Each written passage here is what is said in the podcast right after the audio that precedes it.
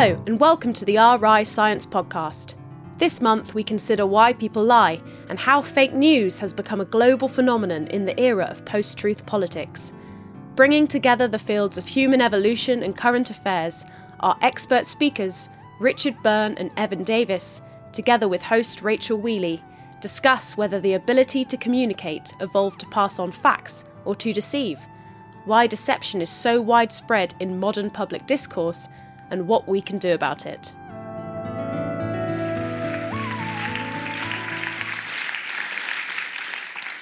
Truth has been a cornerstone of classical civilizations, major religions, and communities across the world.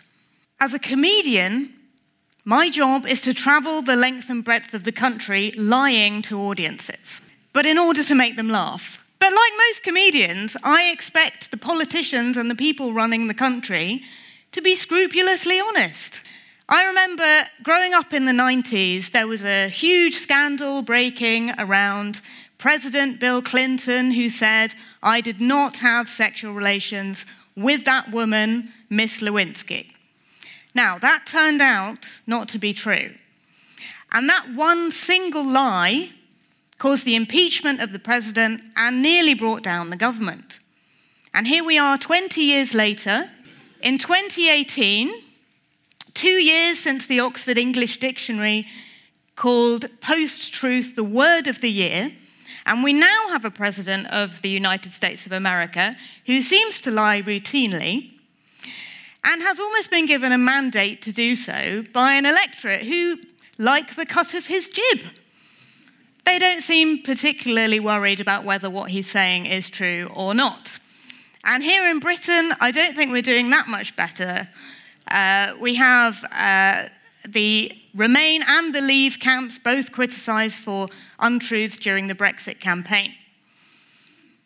And if we look at the animal kingdom, we find that truth is not held up as absolutely critical to staying in a, in a community and being accepted by a group. So, the big question tonight is whilst our communication has evolved, has it evolved to pass along facts or has it evolved to allow us to deceive? And is that something that we should be worried about? I've got two fantastic speakers to introduce you to.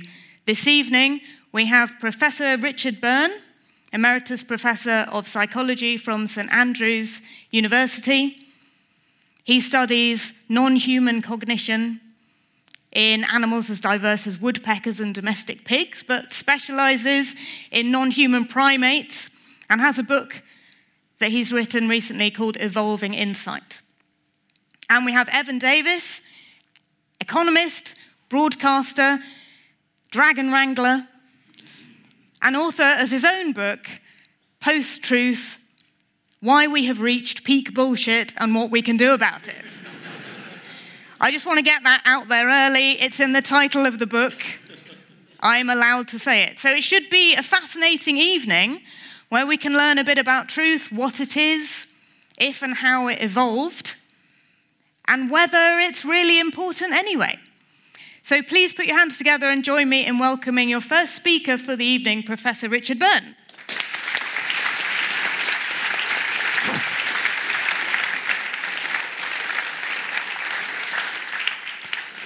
Well, as, Rachel explained, I'm giving, going to give you something of the evolutionary background against which we can relate, possibly, uh, modern human developments.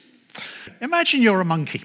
As a monkey, you probably live in a group. Most monkeys live in groups in order to have safety from predators by various mechanisms dilution of risk, uh, spotting the enemy before they, they get to you, and so forth, which is fine. It's essential for survival. On the other hand, living in a group has brings difficulties because the other monkeys are of your species. They are your worst possible competitors. They all happen to have the same diet as you, for instance.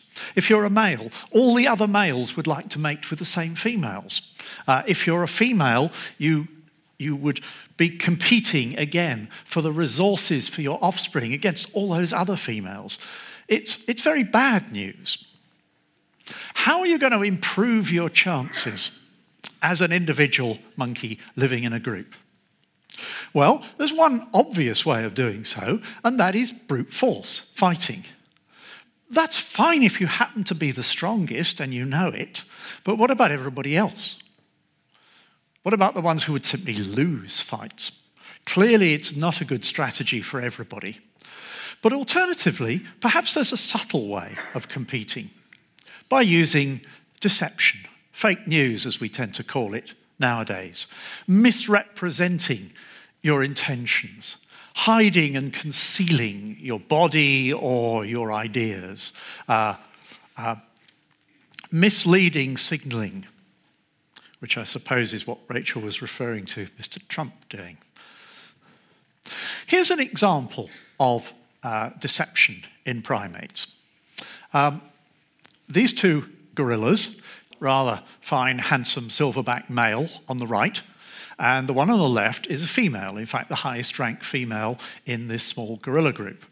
But that male may be a very nice chap, but he is not the leading male of the group. He has no real right to mate with her.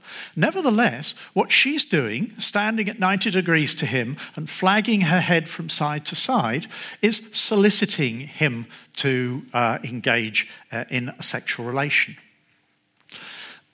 The result of that, was presumably what she was trying to achieve, the two animals stayed behind as the group drifted away until they were out of sight uh, and out of hearing of the rest. But on this occasion, perhaps not out of mind, because silverback male was in fact suspicious as to where these two individuals had gone and prowled back to investigate. Uh, with the result that they were caught in the act. and they're not actually looking at the nosy photographer, me. Their eyes are directed over my left shoulder to where the silverback has just appeared. And uh, particularly the female on the right, to me, perhaps anthropomorphically, looks somewhat apprehensive. Uh, she would certainly have reason to be, because what happens in cases like this, if she's caught secretly mating with the wrong male, it's she who will get beaten up. And she was uh, chased around by the silverback on this occasion. Now, this is a behavior that we call tactical deception. And the more informal definition is, is worth mentioning acts from the normal repertoire deployed such that another individual is likely to misinterpret what the acts signify to the advantage of the agent, leaving it open as to whether the agent, the deceiver, actually understands that or just simply does it.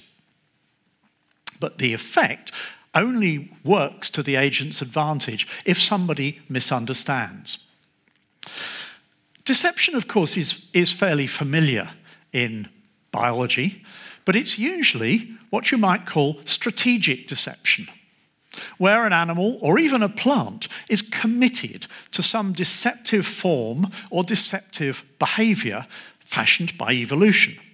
And examples of that, which are very familiar from you know, Biology 101, might be, for example, this pile of leaves and if you look closely, one of them's actually a moth, not a leaf at all. Uh, moths do tend to try and look like uh, bits of dead bark or trees, and here's one that's been placed or landed on a surface where its, its camouflage doesn't work very well. Uh, if it's threatened by a predator, it flicks open its wings just automatically. And that looks like two rather fierce eyes in a red background, which might give the moth that little chance to escape because the predator would be disconcerted. Uh, another example um, is the way that in displays of chimpanzees, probably something you've often seen on nature programs, the hair is erected. This ability to pilo erect makes the animal, if it does it, look very much bigger. Well, it might be that it's a bluff, that it's resembling an animal that's much bigger and more muscular than it really is. But the problem with bluffs is they get called. And in an important matter like dominance in a group of chimpanzees, which has implications for mating success, I would suggest it's very unlikely that it functions by bluff. But there's an alternative. It's very hard to see what's underneath that long hair. So it may function simply by ambiguity, concealing what's really there, making it risky for a challenger to, uh, to uh, a potential challenger, unless he has some private information as to the strength of the individual. So it may be a good strategy by withholding information, being economical with the truth, we'd probably say in human terms. Here's a few examples to go back to tactical deception, deceptions which are deployed uh, to manipulate others. Here's a case uh, in baboons. Baboons I was studying at the time uh, in southern Africa. One baboon was being chased by an aggressive and higher ranked male. I was never aware of what he'd done wrong, but he was certainly in trouble as the little cartoon at the top, drawn by a colleague, David Bygott, uh, shows rather nicely. What happened, though, was not that he got caught. Suddenly, he jumped up and gave an alarm call and looked round, as if he'd seen something alarming, which for these groups of baboons might have been another troop or might have been a predator. Well, I had high quality binoculars, and as far as I could see, there wasn't any. And indeed, the higher rank aggressive baboon seemed to come to that conclusion after a few minutes of staring round in puzzlement, by which time he'd forgotten to attack the individual he was chasing. Fake news, it can work. Another example from the uh, same group of baboons was a young baboon who came across uh, an, an older adult who had found some very high quality food. There wasn't very much food at that time of year. This was in a mountain area at a cold, dry, wintry period when there was very low qualities of food around. But this female had found some good stuff. The youngster stared uh, and nothing much happened. And then suddenly the youngster screamed as if it had been attacked. Well, I was there, it hadn't been. It was misrepresenting the situation. But his mother was some way away, and she came charging in. She hadn't been able to see what I had, that there had been no threat to her precious youngster. And she came charging in and chased the other adult, who was lower rank to her, although uh, much, much larger and, and more formidable than the little baboon. Well, you might think if the baboon had genuinely been frightened, it would have been sitting there recovering its shock. Not a bit of it. He went straight in and started eating the food from the hole, revealing somewhat that his plan was uh, not related to uh, fear but food. Here's an example that came from the work of a Swiss primatologist, Kummer. He studied these baboons over many years, a different species of baboon that lives in little harems, uh, rather like uh, mountain gorillas do. The leading male of this harem, uh, depicted in the cartoon there with a T on his back, the target of the, the deception, um, would be very possessive of any of his females. And what Kummer noticed was a particular female spent about 20 minutes wriggling her bottom over a distance of, I think he said less than two meters. She wriggled and wriggled. And his attention as an observer was drawn to that because he couldn't at first see why she was doing it. But gradually it became clear because she was wriggling in such a way that she could groom a presumably handsome and attractive young male who she should not have been consorting with. She was visible to her harem leader male. She was not out of sight, but uh, her hands were out of sight, as was the, the youngster who she couldn't she was not supposed to be grooming. So, as far as uh, the researcher could see, what she had done was to position herself in a way to selectively conceal the uh, incriminating aspects of the behavior she wanted to engage in. Those are a few examples. There are a lot of other cases. They follow what you might call a few simple rules. Firstly, the deceptions are aimed at specific targets. The fake scream will only work if the target is lower rank than the mother. It's not something that a young baboon can go off and do all the time and profit from it. It has to be rather specifically targeted. The circumstances have to be specific too. So, for example, uh, the fake scream in that example I showed you really only works if your mother can't see what's going on. It wouldn't work if she was there. It's no good choosing your target when you haven't taken account of the position of your, your protector. Deceptions like this have to be deployed at low frequency, as the, the famous uh, uh, children's story about the boy who cried wolf makes clear. And in the case of that fake predator example, it would apply very much so. If that individual spent his time simulating predators every time he got into any sort of difficulty, individuals would soon habituate and start to ignore him. And in all these cases, because the targets are members of the same group, they're individuals who are always around. So deception has to be pretty subtle and undetected to be any use. If it's detected, the individual's likely to be punished for what it's got away with anyway. Compare that to the strategic deception of the, the automatic flicking out of the wings of that eyed hawk moth, where it only has to work once to save the individual's life. It's never going to meet the same predator again, as long as it survived that one incident. It's a very different sort of, sort of deception. To achieve tactical deception, as these various monkeys do, you certainly need good perception because you've got to be able to identify individual monkeys because of those rules that I mentioned. You have to know who you're deploying deception against. And we have independent evidence that monkeys do recognize others as different individuals.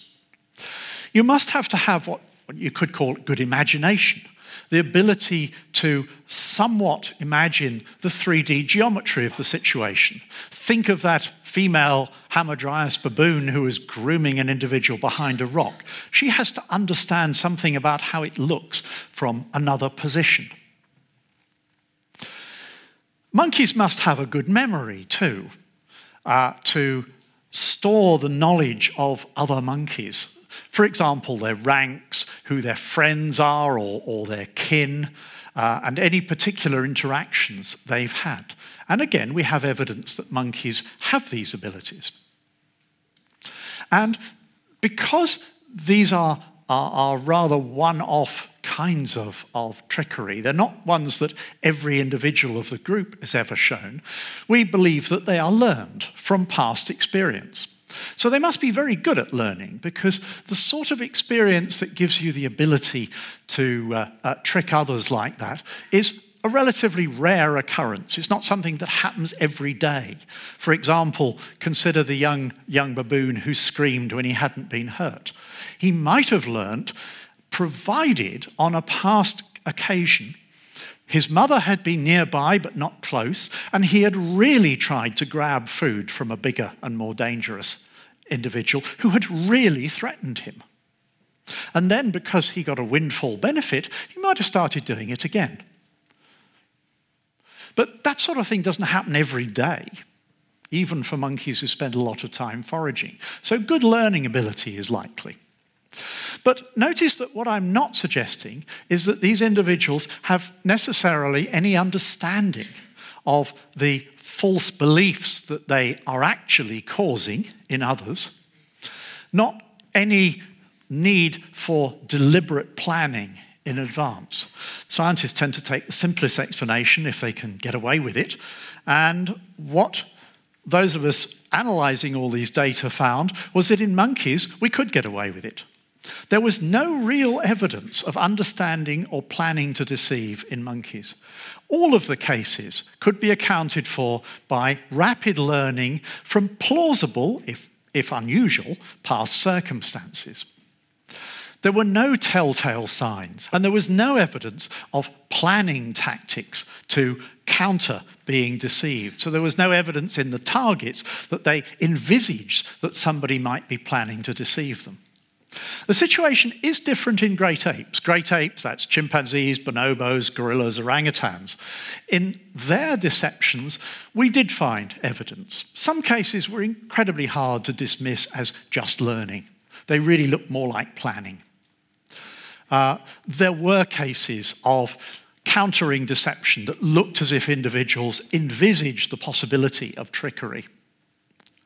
Uh, and indeed, there has been recent experimental evidence, uh, just last year, in fact, uh, of great apes understanding false beliefs uh, in experimental situations. So it is somewhat different uh, in apes to monkeys.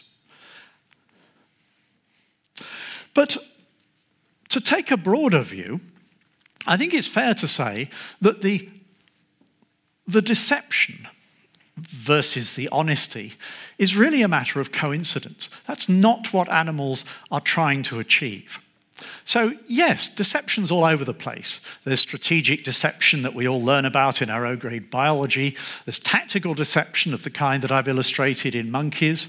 And in apes, at least, there is sometimes intentional deception where individuals plan to deceive others. But, but what about natural animal communication? Surely the word communication suggests honesty. Well, not really, because natural selection favors selfish manipulation of others, not altruistically giving away information. And animal communication is normally now seen as beneficial to the communicator uh, and the truth value of the information is coincidental. That's what I meant by honest by coincidence. Signals are true only when it, it pays the signaler, not for any particular virtue in truth. And even in cases where they do happen to be true, and, and we might label them honest, uh, it's probably misleading to use that human term, honesty, because it implies that the animals want others to be honest. The honesty seems to be just as coincidental. It's not really the point. There's no social custom of honesty and truthfulness. So, why, you might say, are we so keen on truth? Well, most of us. Um, Suppose, and this is purely speculation, so probably easy to knock down, but uh, in mulling it over, uh, one possibility occurred as to how it might have evolved. Suppose that human ancestors relied on cooperation even more than chimpanzees do. We know that chimpanzees can be very cooperative, but perhaps human ancestors relied on cooperation more. And I think most paleoanthropologists would say, yeah, sure. Suppose also that at some stage in our ancestry, individuals were apart from others, even more than chimpanzees are. Chimpanzees fragment into subgroups and regroup, but a lot of the time they're near other chimpanzees. With larger ranges, perhaps human ancestors were out of each other's way more.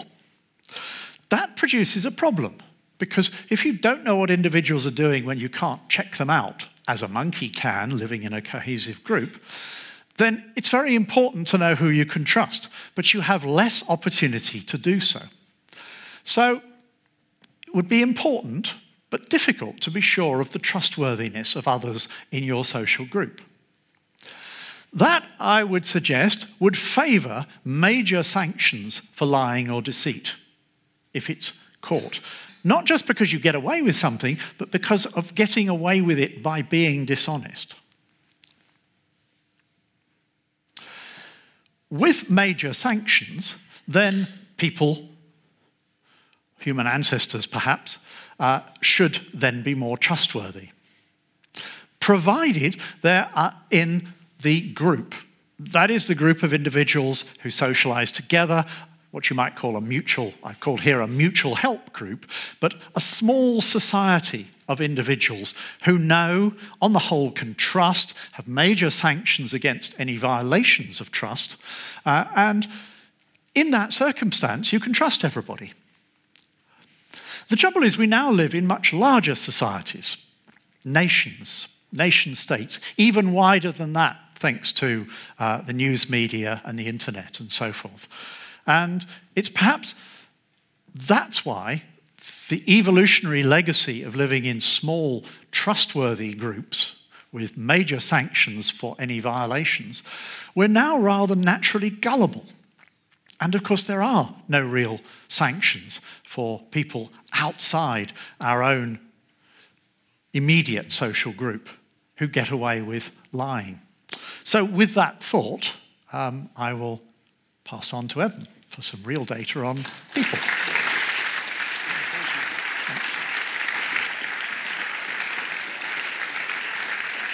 Well, that, to me, that was absolutely fascinating. And um, having written a book about post truth and bullshit, um, I've just learned uh, an incredible amount, which I wish I'd read before I'd written the book. Um, the book was going to be called Peak Bullshit. I started it in 2012 thinking we'd reach peak bullshit, and then suddenly 2016 came along, uh, and the publisher said, You've really got to get it out now.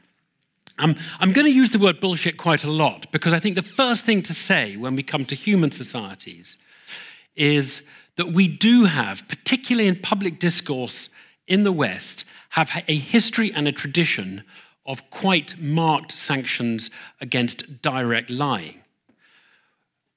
We can argue about whether that's changed in the last couple of years. But direct lying is something that politicians are very keen not to do. The broader panoply of deceptive and manipulative techniques in communication, which I call bullshit, um, you know, they can get away with that, and so they do. And so, by the way, do we all. So, what do I mean by bullshit? Because I think this takes us into the sort of realm of what happens in public discourse, what are the things we do. So, there is lying, uh, which is a sort of subset of bullshit. Um, there's near lying. And Rachel, the famous Bill Clinton, I didn't have sexual relations with that woman. Bill Clinton's defense was that wasn't a lie. She had had them with him when you looked at the particular definitions he was using. Uh, he hadn't had them with her. That was a kind of going up to a line and not quite going over. So the near lie is one. Then you've got a whole gamut of things of like economic economy with the truth, which is just not saying stuff that would leave the wrong impression. Um, obfuscation, which is very, very common in political discourse, which is just saying something that is irrelevant to the point that you're making that gives the wrong impression.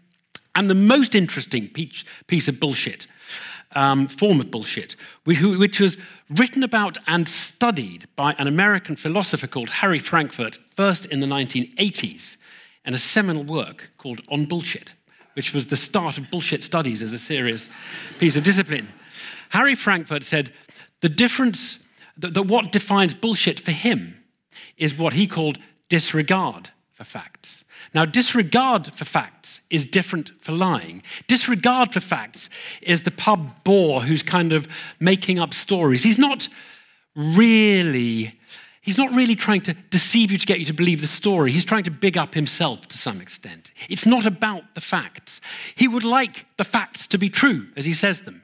The facts are probably easily verifiable if he wanted to make an effort and go and find them, but nevertheless, he says them. It is disregard for facts that is, I think, one of the most striking features of Donald Trump.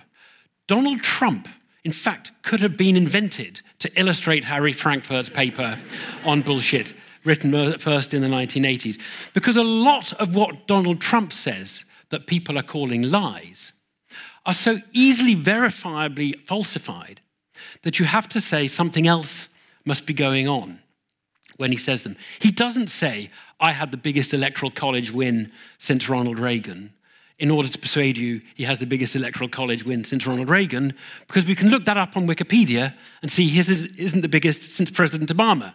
And so it is something funny and different is going on. So bullshit um, is, is a whole complex of things. Um, and, and disregard for facts should be separated out in our minds from uh, from lying. Because deceptive techniques and deceptive behavior comes in a complex pattern of different forms, it is possible, it is possible for American voters at the time of the 2016 election, in the exit poll, the CNN exit poll, it is possible for almost the same number of them to say they trust, they think Donald Trump is trustworthy as Hillary Clinton. Because one of the interesting features about that election and politics and everything that's going on, since is that there are a lot of people who I suspect are represented very heavily in this room who think honesty is about facts and adhering to them. But there are other people who say, well, actually, that is a source of honesty, but there are different sorts of honesty. And authenticity and being true to what you believe is a form of honesty as well. And when the Americans came to look at the two candidates in that election, interestingly, a lot of them, I think, found Donald Trump more honest. Because although they knew he was talking crap a lot of the time, they also knew that they could tell he was when he was. So it wasn't kind of threatening lies. And Hillary Clinton often came across, I, this is, my, this is some, my surmise, as inauthentic. And you didn't know what she believed or what she didn't believe, because she often had focus group tested her messaging to make sure it sounded right in the right group. And it's like, oh, um, I don't know whether she believes that or whether she's saying it because some professional messenger has coached her, coached her in how to say it properly. Donald Trump, you never really felt that had been through that professional guidance. And it was very refreshing for a lot of voters. And it felt, in many respects, more honest, not less honest, even though he disregarded the facts uh, on an industrial scale. So that's my sort of opening point. Bullshit, complicated, varied, and it means you can have different views about which dimension of honesty is the important one at any time. And a lot of American voters, I think, found Donald Trump's dishonesty, his form of bullshit, refreshingly different to the old style political establishment's form of bullshit. And they also found um, uh, solace in some other things which I'm going to come to. Now, I first got into this whole area, so that's my sort of introductory point. It's all about bullshit and different forms. I got into this area actually as an economist, because economists really are fascinated in dishonesty. They think it gets in the way of markets functioning properly. You want to sell me your second-hand car, I want to buy a second-hand car. I don't think I can trust anything you say about the quality of the car that you are trying to sell me. So I pay a discount for the car. I will only give less for the car than it's worth if it's a good car because I just don't know whether it's a good car and I have no means of verifying whether it's a good car and I'm certainly not going to believe you when you say it's a good car because you would say that anyway. Now, that insight about the second hand car market won an economist a Nobel Prize. And that's no joke. And it turns out to be a really, really powerful insight. And economists ever since have been absolutely obsessed by information dysfunctions in markets. But economists who are kind of embedded in the mindset of evolutionary biology and psychology, economists make very simple assumptions about human beings. They say we're all basically rational because we've sort of evolved to be rational. We've all evolved to be rational. If I'm buying a second-hand car from you, I will never, ever believe what you tell me about it because you would say it's good anyway. And I, I would be dim, I would be stupid to trust you. This is the basic economic model. I would be stupid to trust you. I'm not stupid because we're all rational. And thereby, you will never even bother wasting your breath lying to me because why would you do that if I'm not going to believe you? And that is, I know that sounds weird, but that actually is the, the, the sort of the fundamental underpinning of a lot of economic thinking on this. And it is a kind of evolutionarily deri- derived rule of thumb that, that it wouldn't be evolutionarily stable if I was to believe you when you tell, try and sell me the second-hand car. That would just be my sort of evolutionary.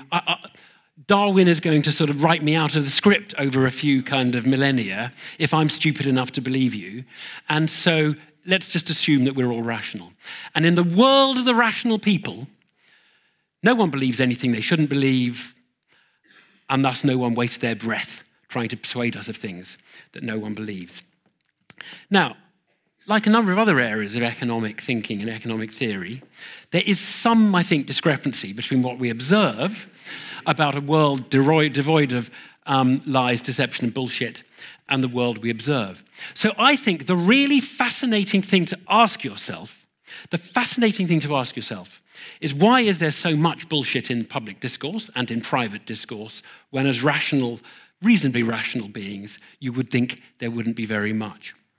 And I'm going to offer you two answers here, um, which I think both have a lot, explain a lot of what we see. So, answer number one why is there so much of this rubbish? Is that we're not rational human beings. so, that's the first one. And what we find is we have evolved with all sorts of rules of thumb cast into our brains.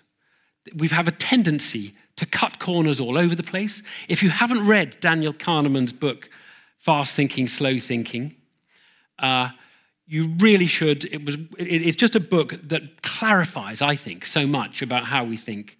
But he basically says we have two ways of thinking the instinctive way and the cognitive, conscious way. The instinctive way is what you're doing when you walk home on a route you're familiar with. You don't have to think about, do I turn left here? You just do it, basically. Driving on a motorway, picking up a phone, calling your other half, all those things, instinctive brain. And then we have our cognitive brain, which is when we apply our thinking. When you're navigating on a map to find your way home because you don't know which way you're going, should I turn left here? That's, and essentially, the essential point is, is that the instinctive brain is much the bigger and more active part of our brain. And it's full of shortcuts and foibles and whims and little things. And the cognitive brain is not really that big a part of the way we are. And the instinctive brain can be made, can be manipulated and have all sorts of mistakes made. And so a lot of the time, what is going on in politics is an appeal to our instinctive brains, uh, away from our cognitive brains, and it's trying to manipulate manipulate our beliefs in gentleish ways, usually, manipulate our beliefs to accord with the beliefs of the, the, the, the, deceiver. Now, I can give you examples from out of politics. Okay, so um, my book uh, was originally 20 pounds, but a lot of items you will find are priced at something 99 or something 95 that is a form of bullshit. That's trying to make you think the book is sort of cheaper than it is, right? Or the car, or the clothes, or the milk, or whatever it is. Psychological pricing, it's called. That is a really good example of trying to appeal to our system one brain, our instinctive brain. We see that price, and somehow it looks a bit lower than the round number above it. So that's a really good example of, of, of um, kind of appealing to the whims. Or laughter tracks on comedy programs uh, where you actually apply the laughter to the comedy program, it does make the program a little bit funnier. That's why they do it. And that's what's that doing? That's appealing to a kind of, well, there, there's literature on actually what it is and, and, and, and, and why we laugh when other people laugh and things like that. But there's no doubt there's a kind of bandwagon effect that if one laughs, it makes it easier for other people to laugh. And we tend to assume what we're watching is funnier if everyone around us is laughing, and then we tend to, to join in. There's a social aspect to laughter. So these are examples. These are examples of the way in which our instinctive brain can be appealed to. It's not all about rationality. The John Lewis Christmas ad is going to come out next week, ladies and gentlemen. An event I look forward to every year in which I will cry, probably for the first four or five viewings of that ad. Um, what is that? That's appealing to an emotional reaction. Again, it's not irrational, it's an instinctive emotional reaction. It's bullshit. Doesn't really tell me very much about John Lewis, but, um, but it's going to appeal to me. Now, I think when we come to this, you have to be very careful. Although we're not rational, and you've all accepted that, and I accept that, and we think the economists are stupid to think we're all rational. Of course, that's just a, a, a, stupid rule of thumb or a simplifying rule of thumb. The truth is, I think you have to be very careful at thinking people are dim. Because I don't think people have evolved to get this far by being stupid. And sometimes, I mean, there are a lot of stupid people, don't get me wrong. Let's be quite clear. I mean, a lot, lots and lots. Um, uh, and there was a lovely quote think, when you think about, you know, think about how stupid the average person is, and remember that half the population is stupider than that. Is that? Um, so, so I'm not going to deny, I'm not going to deny, I am not going to deny that there are stupid people. Absolutely not. However, should you assume people are stupid? That should you assume that because we have these whims and because our rational brain is a small portion of ourselves, that we are somehow hapless fools ready to be um, manipulated at all times. And my, my, one of my points, my key takeaway points tonight is we're not rational, but we're also not stupid. And when I watch that John Lewis ad and cry, I am a willing accomplice to that ad because I really like John Lewis already. I can think of organizations, shops, political parties, or other things who, if they tried to run an ad like that, I wouldn't feel, oh, I cry, isn't that lovely? I would think that is manipulative rubbish. I hate it. It would have exactly the opposite. And that's because, although I am a human being with an irrational brain, I'm also a human being who is capable of overriding the irrational brain from time to time when I need to. Or similarly, this it is true that a coffee may be priced at, you know, 2.95, which may sound comfortable uh, compared to three. So I might be inclined to buy it at 2.95 and not at three. When it comes to buying a house, I don't think it makes that much difference because I am not going to buy the house uh, by being fooled by the price because I'm going to think very hard about buying a house. So I will, in, I will engage my system two brain, even though most of my decisions about coffee or this or that, everyday things, are made, are made instinctively. So my first set of sort of explanations around why the economist's model doesn't persist or doesn't work are around the fact that we are not rational. But I want to posit the suggestion that the rationality assumption is actually not bad for anything that is really very important. That people go through complicated um, sequences or difficult challenges or things that they really need to address. And then it's not as easy just to say, we're subject to manipulation. I mean, I'm not saying we're not subject to manipulation, and there are people who are victims of manipulation and who are gullible. But I'm just saying, as an approximation to where the human race is, I wouldn't assume it. And too many people, I think, have a mental model that goes something like this Boris Johnson says 350 million. Stupid public think it's 350 million. Stupid public vote for Brexit that kind of chain of chain of causation is one basically most of my friends believe. And I, I think you need to be very careful about assuming that middle bit of the chain. Boris Johnson said 350 million.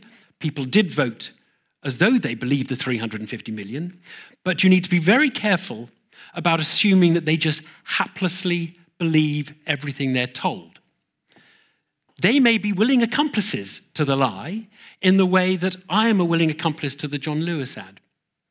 So it's quite possible. Or you have to ask yourself this something funny is going on there because the public were told two things about the cost of the EU it's 350 million, and it's not 350 million. And that was repeated fairly extensively. I know people say we didn't give enough attention to it. It was repeated that it's not 350 million. Then you have to ask yourself why do people confronted with two propositions choose to believe one of them? That's if, if they did believe one of them. Maybe they didn't even know what 350 million was, because to be quite honest, most people don't really think very much about the billions in there. They don't know whether it's 11 billion or 350 million. These, these numbers are actually not things that most people are having to work in every day. So be very careful in assuming people are not sensible, even if we're not a rational human being. So that's the, the first sort of set my discussion of the first explanation as to why there's so much, so much rubbish. Let me give you a second explanation as to why there's so much bullshit in public discourse and the purpose it serves. I go to dinner at yours. You serve a lovely first course. We enjoy nice conversation, bottle of wine, blah, blah, blah, a nice dinner party. Then you're going to get a kind of gooseberry pie that you've made out the oven for the dessert. It's burnt. Not massively burnt, it's sort of edible, but it's really not really that nice. What do I say to you about the pie? I will say, Oh, it looks lovely. Thank you so much. No, no, no, no, don't worry about that, that little bit of crust. No, that, no, I'll have it. No, it looks delicious. It's bullshit. The pie's burned, obviously. Here's the interesting thing you know that. I know that. You know that I know that, and I know that you know that I know that. so, no information about the quality of the pie has been exchanged between us. Literally none. But does that mean no information has passed between us? No. You've learned something about me. I'm well brought up. I know how to behave at a dinner party. Um, I care for your feelings. These are non negligible, these are non negligible, you know, pieces of information. The bullshit that I have chosen to deploy is informative about the kind of person that I am. Interestingly, it's really subtle. The rules of communication are very subtle. If it was the case that I was your best friend and we hung out together all the time, I would say it's burnt as hell. Just go and throw it away and let's get something. And that would actually be telling you, really subtly, that would actually be telling you, I'm really close to you. Because I don't have to engage in the funny thing where we pretend the food is good in order to show what sort of person I am. I'm showing how close to you I am by being, by being direct about it. So, bullshit has a purpose in showing things. The stories, true or false, that politicians choose to tell are communicating some, something about the kind of person the politician is and the kind of person they're trying to appeal to. In essence, when Trump says unemployment is 40%, he is actually, he, did say this in 2016. He said, I don't believe these experts, 5% they said is, no, I've heard 30%, 40%. He said, I've heard 30, 40%. Um, it's not 40%. But when he says that, he can be communicating, he can be communicating a whole lot of things about whose side he's on and whose side he isn't on. The American worker, disregarded. He's not on the side of the experts who compile statistics in offices in Washington. He is communicating a lot through the bullshit. And it is because politicians communicate through bullshit that it persists, because there's a sort of honesty to it or there's an, inf- there's an information value to it, not an honesty, but an information value to it that people, recipients of that information, find useful. And I want to finish with the, the, the one point, the one area where I think there's something, something going on between where Richard's talk is and mine goes, which is the information that you really get from a politician and the stuff they spew out and the information that the public actually want, by the way, they don't want to know how much is being spent in real terms on the health service this year compared to last year. They don't want to know all the detail about policy. We, we all understand that. What they want to know is one piece of information, maybe two. Whose side are each of these people on? Are they on my side or are they on someone else's side? And bullshit is a very good discriminator in that regard. And so a lot of what you're seeing is about politicians trying to signal the people they're appealing to.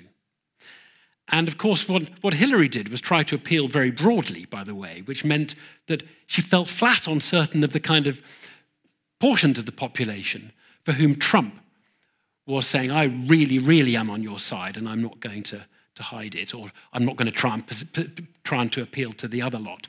I totally am your person. So I think that is a lot of what is going on. And I, I think where this gets you to is that tribalism and division, which is where the US is crazily going, where we are much more than I can remember it in my lifetime, tribalism begets bullshit. And bullshit begets tribalism. Because the bullshit is about trying to say, I'm on your side and not on their side. So it kind of enhances the sense of us, them, inside a group, outside a group, two sides. Bullshit fuels that. And bullshit and tribalism begets bullshit because if you're in the tribe, you will believe the bullshit that your tribe spews. And that is the one area I have to say where I think we stop engaging when it's important. We stop engaging our sort of thoughtful, cognitive, system two, rational brain. It becomes just a matter of badge of honor membership of a tribe, membership of a group. Um, I don't know how many of you put hashtag FBPE on your um, on your Twitter name. This is a kind of a, a, a, an expression of I'm, an, I'm a strong Remainer. It's all over Twitter, um, and it's essentially it's all part of a tribalizing of political discourse. And Trump does it. Trump totally throws things into public uh, conversation purely in order to work up one, one group and set them against another. So tribalism is enhanced by bullshit, and the bullshit is enhanced by tribalism. Just as football crowds, by the way, two opposing teams, two opposing crowds, someone falls in the box. Did he dive? Was he fouled? The two, the two, the two crowds will take a very different view of the same, essentially same piece of data. And that's just the game. The tribalism and bullshit are, I think, the areas where politics, primates, uh, you know, really begin to, to, to, to, to link up. And so I will just end with my thought, which is what I say to my friends who think the world's going to hell in a handcart, Britain's, you know, uh, it, it's all a big mess, and public discourse has collapsed into post truth um, infamy. I say, if you want to end if you want to end, if you want to reduce bullshit in public discourse, and you don't like where it's gone in the last couple of years, because I think there has been an increase, you have to reduce the tribalism. You have to make the other side feel better about themselves, feel you have respect for them, and you're listening to them. And the more you do that, and the more self critical you are about your own case, the more they will trust you and offer then to be more self critical about their case. Obviously, if you call them a dimwit because they believed all the rubbish they were told by Boris Johnson, then instead of yielding to your view, this is my tactical advice to Remains, instead of yielding to your view, they're going to dig in and double down on their view. And I think that's where we've got. And it's very difficult when societies are very tribal, utterly divided, it's incredibly difficult for one side to say, hey, look, we'll be nice to the other lot. Um, and you're really and show respect because they think it might, may not be reciprocated by the other side. And I think that's where we are. So we're locked into a kind of a mini phase of degraded public discourse with more bullshit than there should be. Not because we're irrational or stupid, but because there's a lot of tribalism and a lot of signaling about which tribe is which and whose side we're all on. Thank you very much indeed. Thank you very much indeed. That was fascinating. And thank you for the uh, gooseberry pie story, Evan. now I understand why I hate dinner parties so much. So I like the idea that, that this is only a mini phase, Evan. Do you think? Do you think that there is a chance that we're going to revert back to uh, truthful politics? Well, I mean, you know, it, a mini phase could last anything from two months to, uh, to, to, to, 30 years. Um, so politics is never going to be truthful, truthful, because politicians are selling, and anybody selling is going to be putting a positive gloss on what they're, what they're saying. So that's always going to be there. But I, I think we have reached a particularly dysfunctional, uh, I think it has become particularly dysfunctional. But I think going back to the kind of days when politicians merely said, I won't put up taxes, and we all disregarded it because we thought they probably would put up taxes, um, would, be a, would, would, be refreshing.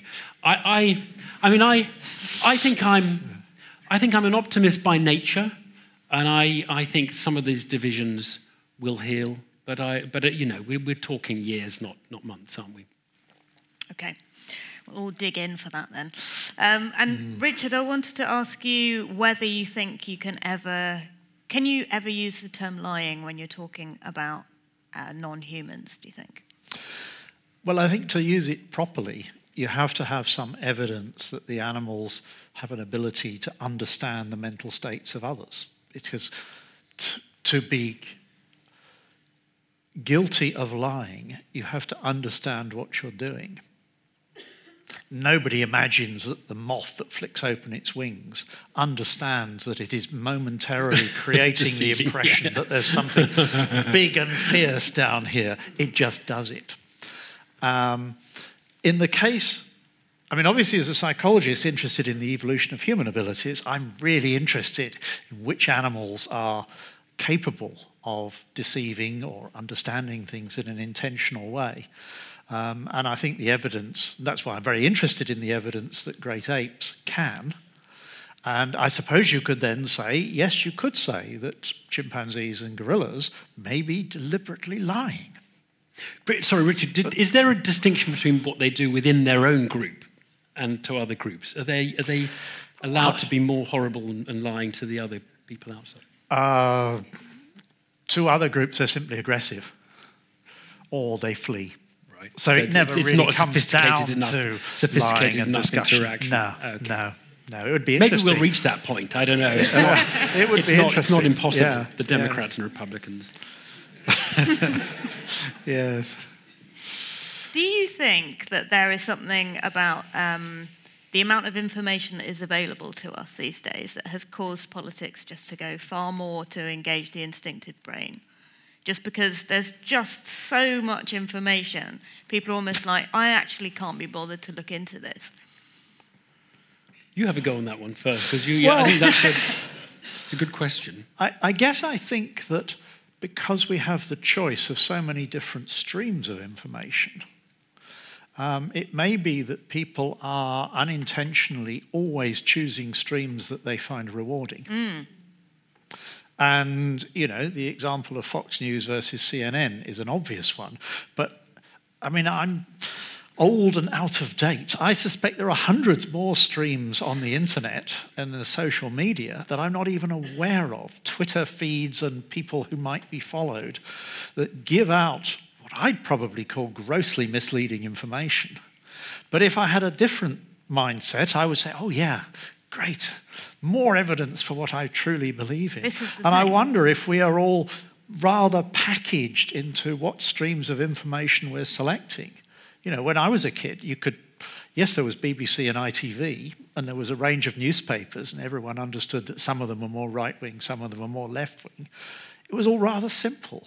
But now there's an almost unlimited number of streams. So, in that sense, I think the answer is yes. I think the answer is to some extent yes, uh, Rachel, because I think the more information there is, and there is a hell of a lot of information around, and the more, I mean, we can zone out of it, by the way, that is a, an option for all of us, but for people who are uh, enticed into to, uh, processing the information available, particularly on social media, um, you need rules of thumb for making sense of it.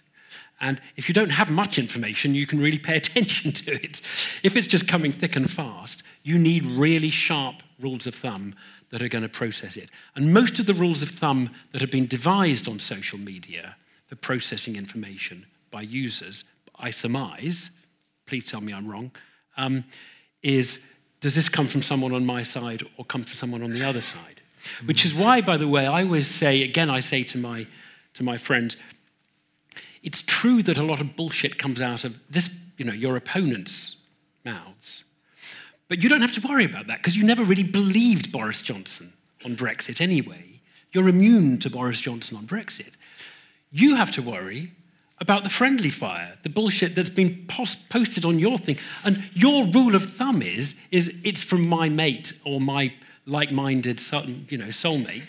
Um, and therefore, I will believe it and like it and then re- and share it. And um, that's really the sort of the worrying thing about the echo chambers uh, Rich is talking about, that we that it really does. The rule of thumb we're using is I believe it if it supports my worldview. And that's a really bad way of deciding yeah. on stuff because we know that there's confirmation bias and we know mm-hmm. that we mm-hmm. have, we have all sorts of um, abilities to kind of persuade us. We didn't talk about self deception. Sorry, that, oh, because, yeah. because, sorry, a lot of the time, this was a, the, is, is we believe it. It's not that we're lying or that they're lying. We've all just convinced ourselves of this stuff.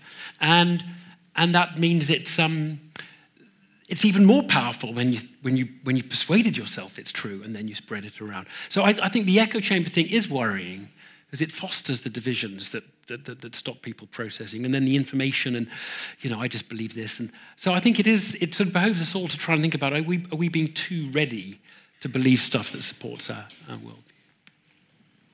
Uh, you've spoken about how you have system one and system two brains. What can we do to engage system two brains better so we can think more rationally? That's a really, it's a very, very good question. I mean, just think harder about stuff and sort of make it a system two activity rather than system one one. That's the answer. Um, I will just say, I, I, I sat down and interviewed Daniel Kahneman, who sort of whose taxonomy it, it, it's always associated with. Um, and he said um, it's really hard to overcome your instincts. So if your instinct is, you know, to believe this or to believe that, if your instinct is to do something, um, you'll find it you'll find it quite difficult to quite difficult to override it.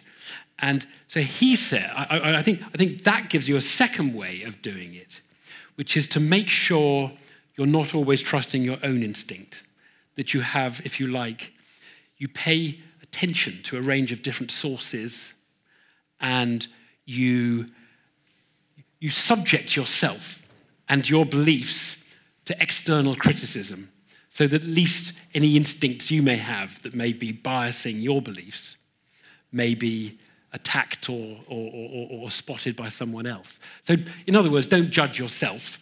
Get someone else to help you judge.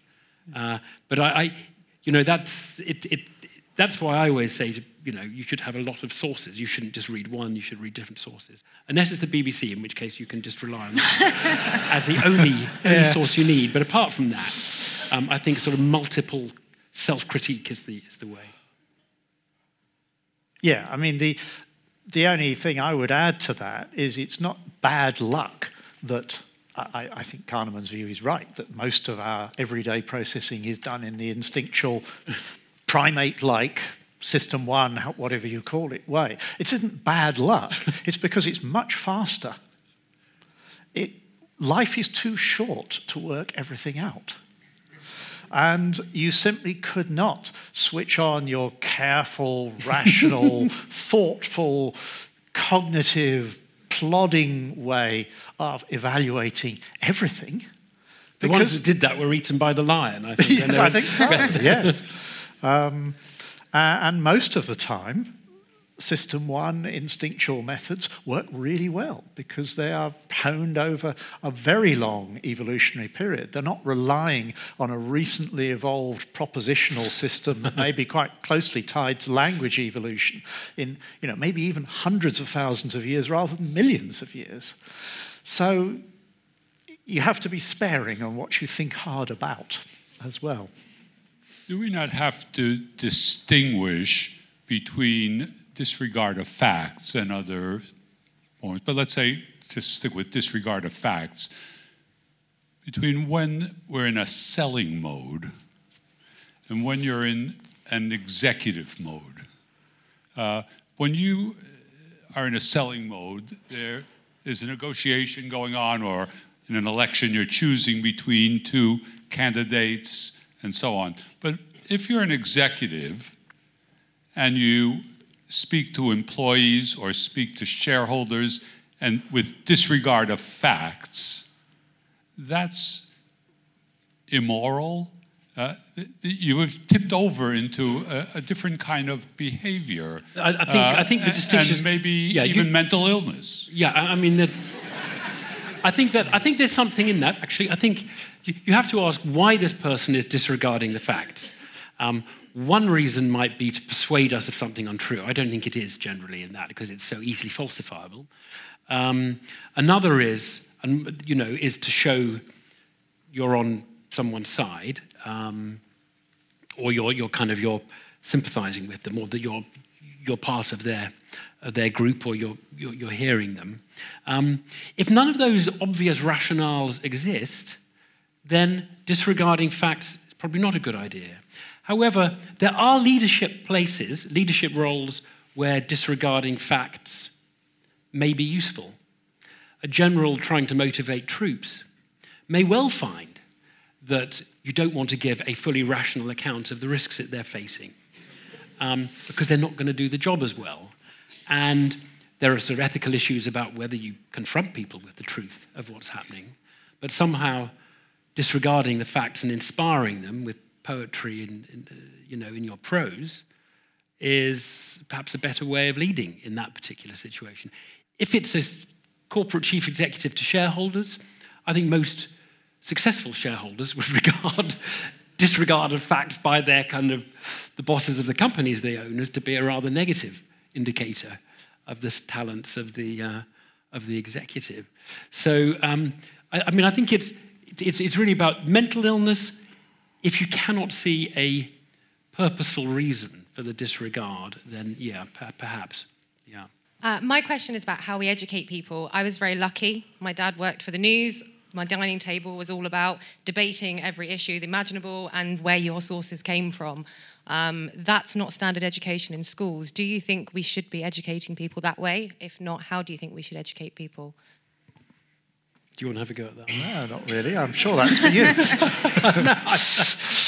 um, okay, so so first of all, a lot of what, what I'm saying is about the will rather than the, than the, than the knowledge. So um, a lot of people who are vulnerable to bullshit are actually very educated people who are very tribal. And so they believe it even with their very good education. So that, that's the first bit. That I think, I, I genuinely think that the, that the, that the, the, the question has the danger of being stuck in a model that thinks kind of rational intelligence is, is, is what's dictating our kind of responsiveness to, you know, do we think stupid people, uneducated people listen to television adverts more than educated people? Nah. That's why advertisers want rich, educated people to watch their ads rather than less educated, poorer people. That's why the Financial Times is full of ads and the, um, has educated readers, and they, they, they, they, it's full of ads. So, so I don't think it's all about education. That's my first point. But I do think educating people is a really, really good idea. And I particularly think educating them in information literacy and ed- educating them in points like you are full of biases you're full of cognitive limitations. You're always thinking tribally, and you're full of confirmation bias, and you've no idea what kind of um, affection you have for the status quo against models that would be uh, much better, but which involve a sort of transitional problem. So you're full of, full of, I didn't use the word transitional there with any reference to Brexit, by the way. I know you're suddenly thinking, is he, is he saying he's a leaver? No, it's not saying that. Um, so, but, so, so teaching people about how to think, teaching them not just to believe the first thing they read in the web, teaching people the difference between the BBC, the New York Times, um, and some unsourced piece of garbage that's just sort of landed into their uh, Facebook timeline. That I really think is useful. But let's not pretend that the kind of the poison public discourse we're enduring is a kind of we're all stupid, lack of education thing, because I think that's much more about the will than it is about the brain power. Yeah. I, I was dodging out of trying to answer the question because, as a scientist, I think it's, of course, should be the answer. And there's, there's rather more to it than that. Uh, I do think that uh, in recent years it has become more difficult to expect to see the kind of clear connection between evidence and theory and implication that is sort of fundamental to science, or it should be, um, even from the media, even from the sacred parts of the media like the BBC. Um, to me, when experts are brought on to talk about subjects, uh, I would hope they would help me understand what the evidence is so I can make my own mind up personally about what the implications are. But very often, I notice on all forms of media, experts are brought on for what, what they really think, what they believe. Oh, to me, that's more a matter of religious faith, what they believe. I want to know what the evidence is, why they think it, should I believe it too? I, oh, there is a lack of that, I think. I, am going to. I think that is a, a really interesting observation, and I'm not going to disagree with it. But I would surmise this. I, I actually, this just gets into such an interesting area, which is to another piece of the post-truth mosaic, which is about belief in experts as mm. opposed to sort of ignoramuses. And um, I think the public's problem is just a tiny bit harder than you've suggested there, Richard, which is often it's not ignoramus versus expert.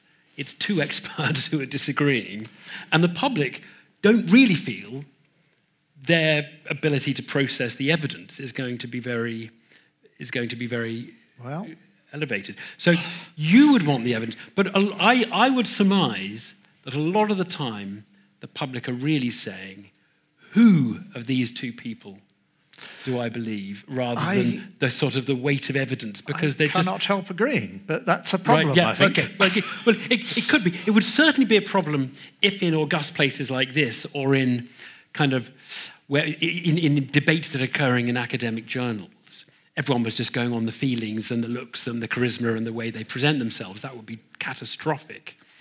Um, in public debate, I think it's I think it's really important the public know where the balance of expert opinion lies. So that would be tragic if the public didn't know. Most economists think Brexit's a bad idea um, in, in, the, in the referendum. And if the public didn't realize that, that would, that would be a failure of the media to tell them.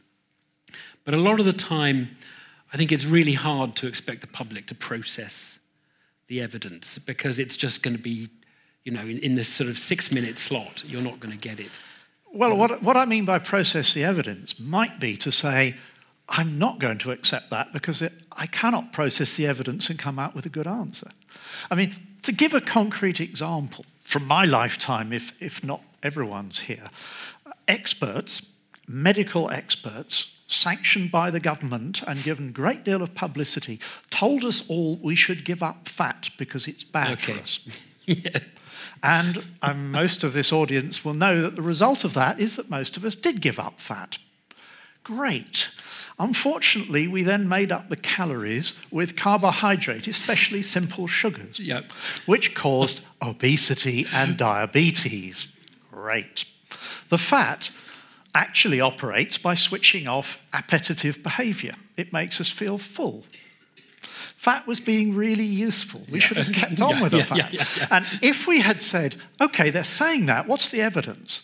we would have soon found out there wasn't any. So, it's so interesting you mentioned that example because I, I, I, quote that example as one where experts have got it totally wrong. And the French yet carried on eating fat and never got fat. Mm. And the Americans stopped eating fat and got fat. Yeah. And now the French, by the way, are stopping uh, mm. eating fat and they're getting fat as well. So it's, um, but it's but not as much as us. But it is. It's no. You're, you're quite right. I, I mean, I'm just. I'm, I, this is such a fascinating and completely different discussion, by the way, Rachel. But it, it, it's a it, I, I'm just slightly skeptical that it's in mass media, that, that it's the ordinary public that would have picked up the, the kind of weakness of the evidence. It, you're really going to have to delegate sort of that debate to expert. But we must reflect the fact there is an expert debate, or that, the, that there's dissent and there's kind of you know consensus, and where the consensus is and where the dissent is. But I, I, I, I, I think really hard about that, and I um, I think it's, I, I think it's just really I think they could have worked out that probably nobody had done the experiment of taking one randomly selected group of people and feeding them on fat and another randomly selected group of people and cutting fat out. They would soon have realized there was no experiment behind it. it. Is um, social media and uh, reporters are just another way for politicians to, as you say, use bullshit? I know you wanted to use the word bullshit in a big public and I can't remember what the question was. What is social media a way for, well, is social media a way for people to use bullshit, was it? For politicians to do so. I mean, look, what, what, what, social media has been really important, and it has become a way for politicians to propagate bullshit. And a, a, a reason is, is that it is an unintermediated form of communication. So until Twitter came along, American presidents couldn't directly talk to the American public except on big state moments. Um, they would normally have to go on a TV program and go through one of these pesky interviewers who would probably ask them a difficult question if bullshit was forthcoming. Twitter allows you to message it your own way with nobody able to stop you putting it out, not even your own staff, however hard they try. and so you can then, you have the unintermediated message. So it does lead, I think, to the, to the politicians being able to spread more bullshit than perhaps they did, in, they, they did in the past.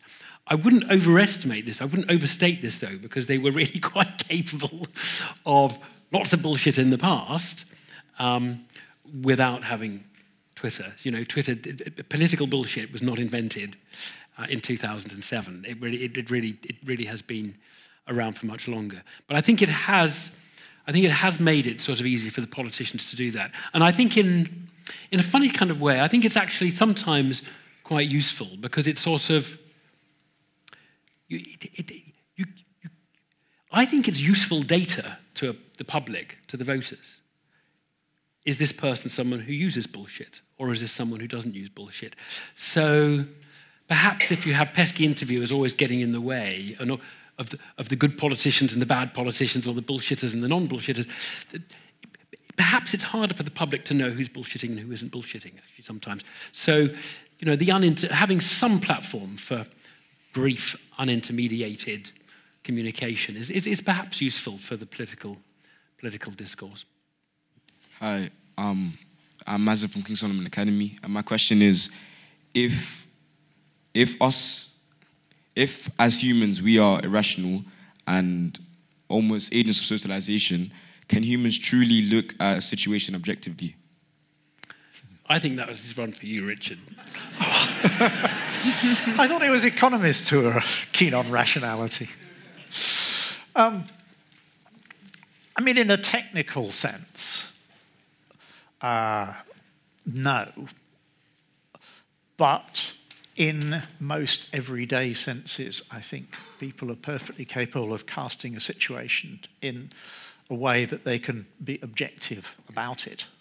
I mean, maybe not if it's, if it's about their love life, for instance. You probably can't cast it in a way that's uh, objective enough for you to be rational.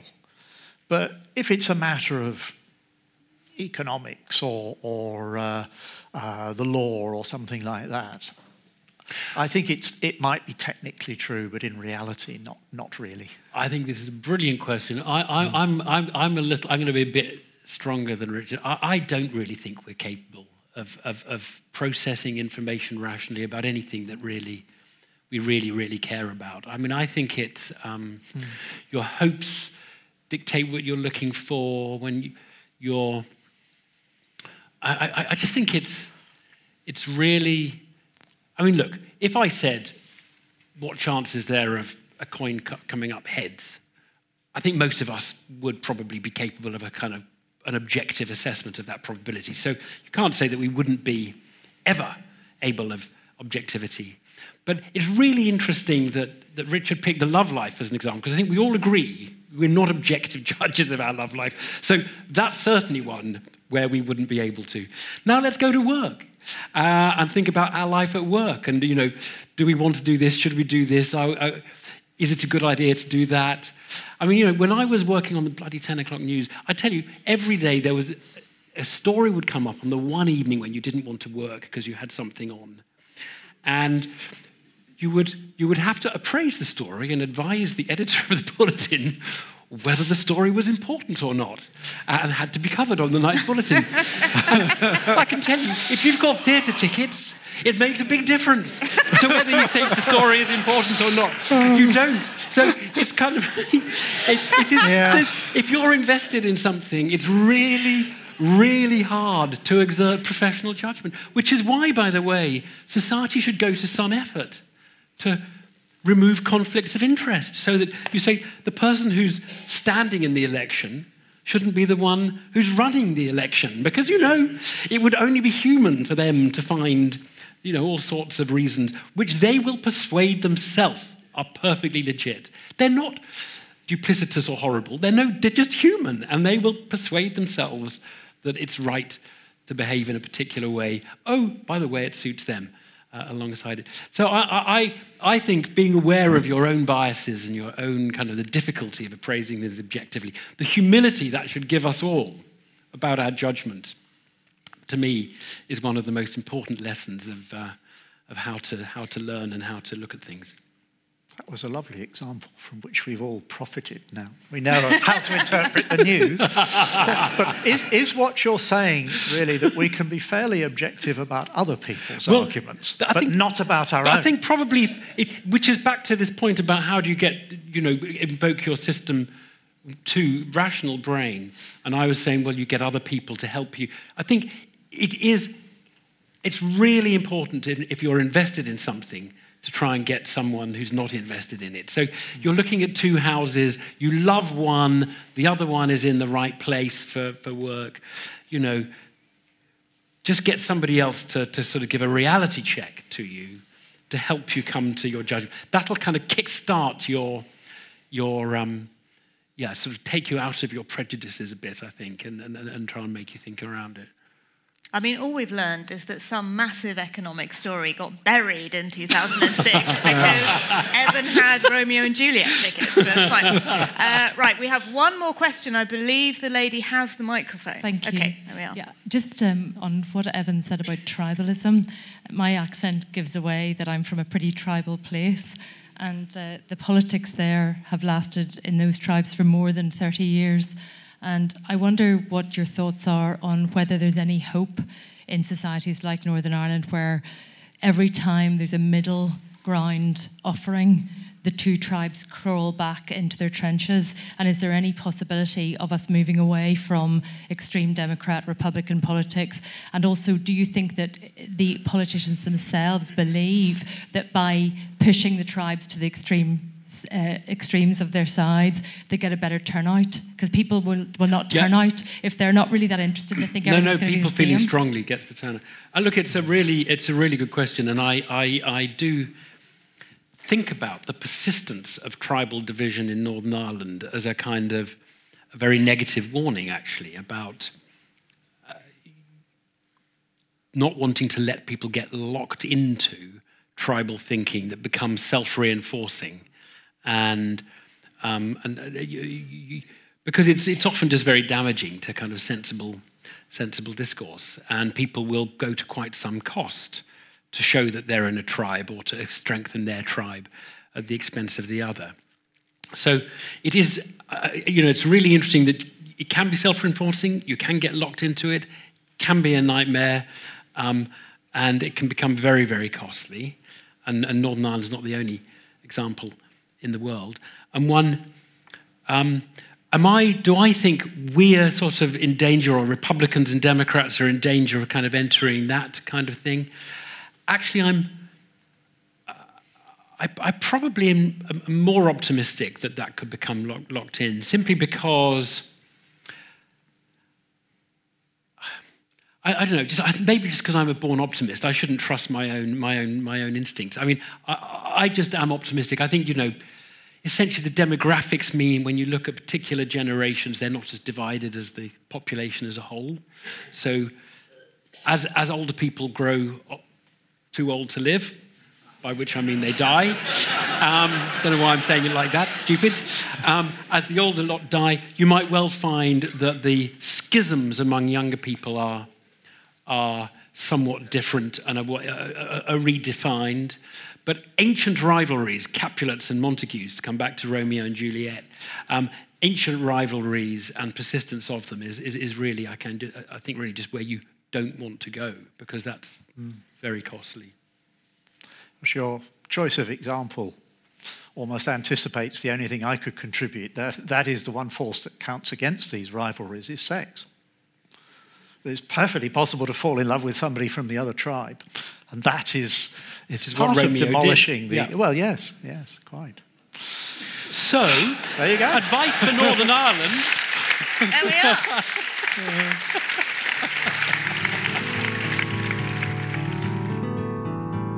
That's it for this month. Thanks for listening.